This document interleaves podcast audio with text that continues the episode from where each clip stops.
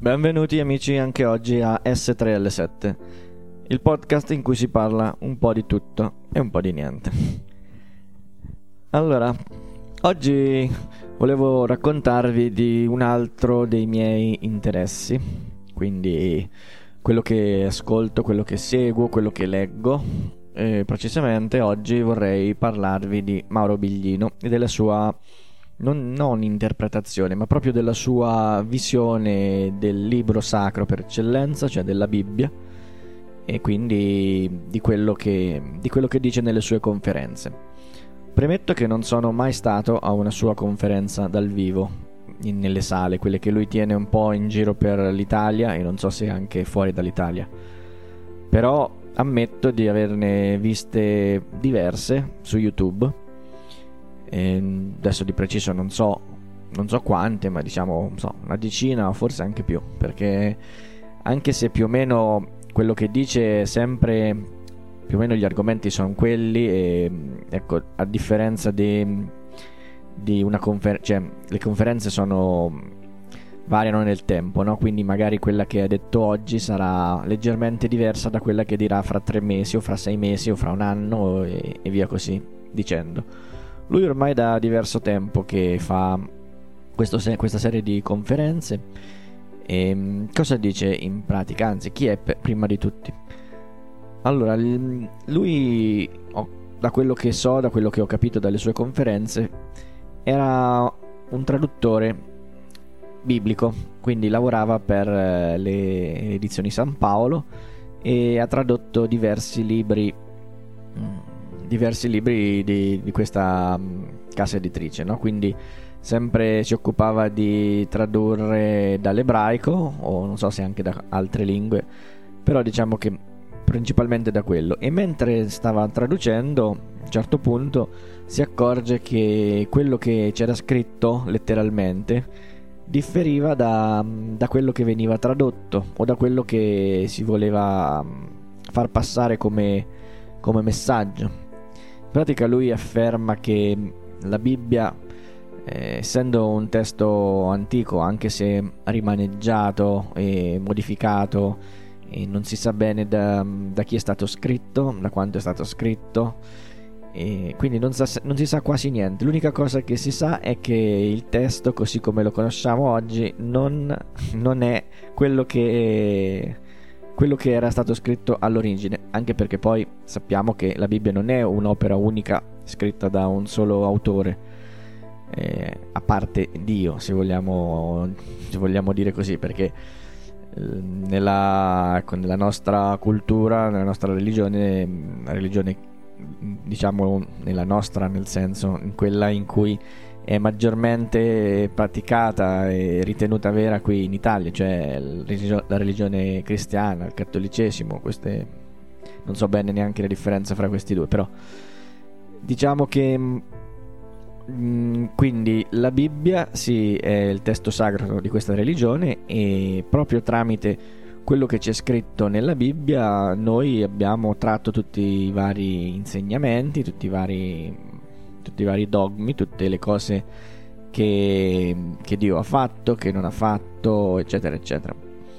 Però questo parte dal presupposto che questo libro effettivamente parli di Dio, si parli di, di religione. Allora lui dice che essendo scritto in ebraico, il termine che spesso viene associato con Dio, cioè viene tradotto con Dio, è un termine ebraico di cui nessuno sa cosa significhi che sarebbe Elohim, Elohim. Si sa che è un verbo al, cioè un, è un nome al plurale, è il plurale di El, quindi se diciamo che El significa Dio, Elohim sarebbero dei. Però questo non si sa di preciso perché potrebbero essere giudici, c'è chi dice potrebbero essere, non so, dei... Ah, rivestono vari ruoli. Però questo mh, si dà delle interpretazioni appunto perché il nome di per sé non ha una, efficia- una traduzione ufficiale. Quello che inoltre si può notare è che questi Elohim erano una serie di individui proprio in carne ed ossa perché si, si sporcavano, si affaticavano, avevano bisogni corporali, avevano bisogni di mangiare, di dormire eccetera. Quindi erano, non erano delle cose spirituali. E si dice che comunque si possano riconoscere, quindi erano leggermente differenti da, dagli esseri umani, ma, eh, ma anche molto simili, perché altrimenti non avrebbe senso dire che si possono riconoscere. Se uno era alto 3 metri e l'altro alto, alto un metro, un metro e mezzo, era facilmente riconoscibile. Invece questi potevano passare eh, inoff- inosservati fra la folla, cioè se non osservavi di preciso non so qual è il tratto che, che li distingueva.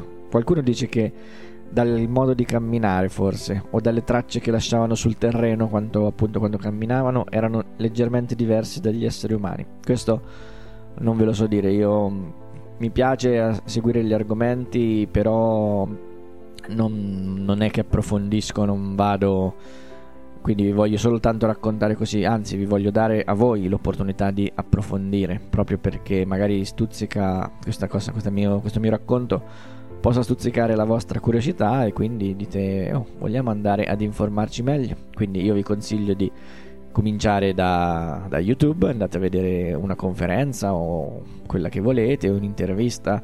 Nella conferenza, sì, anche se sono abbastanza lunghe, eh, sono so, un paio d'ore o giù di lì, sono abbastanza lunghe, però si capisce abbastanza bene quello di cui parla lui.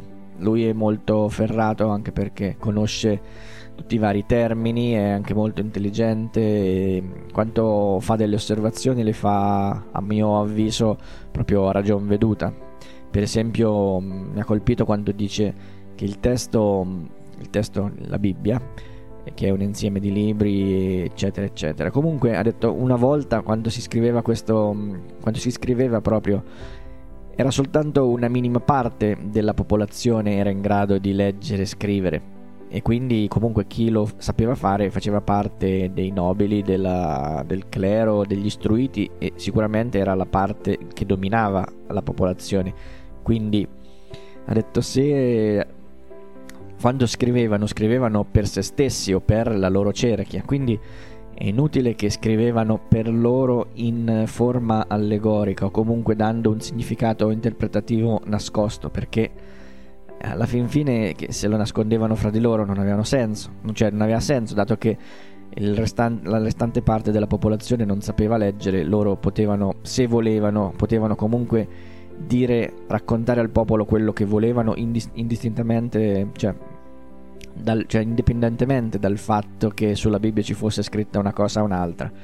Per esempio, leggevano A e raccontavano sulla Bibbia c'è scritto B, perché proprio appunto perché non, nessuno sapeva leggere, nessuno del, del, del popolo.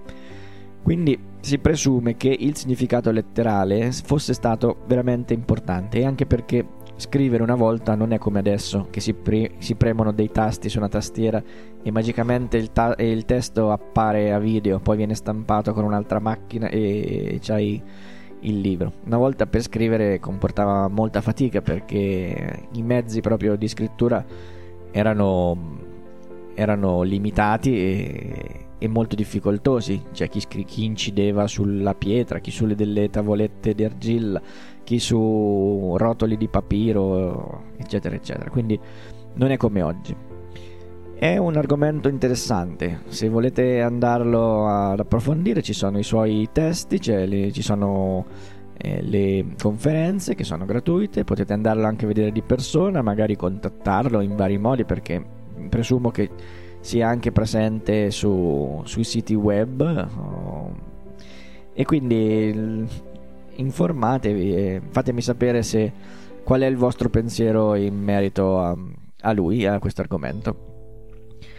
Per oggi ho voluto fare questa puntata così, breve, anche perché l'argomento è vastissimo e non posso stare qui anch'io a fare un podcast di tre ore come fa Mauro con le sue, con le sue conferenze. Quindi mh, mm, spero di avervi stuzzicato la curiosità, andate a vedere e fatemi sapere cosa ne pensate. Per oggi è davvero tutto, io vi saluto e vi do appuntamento a domani. Ciao!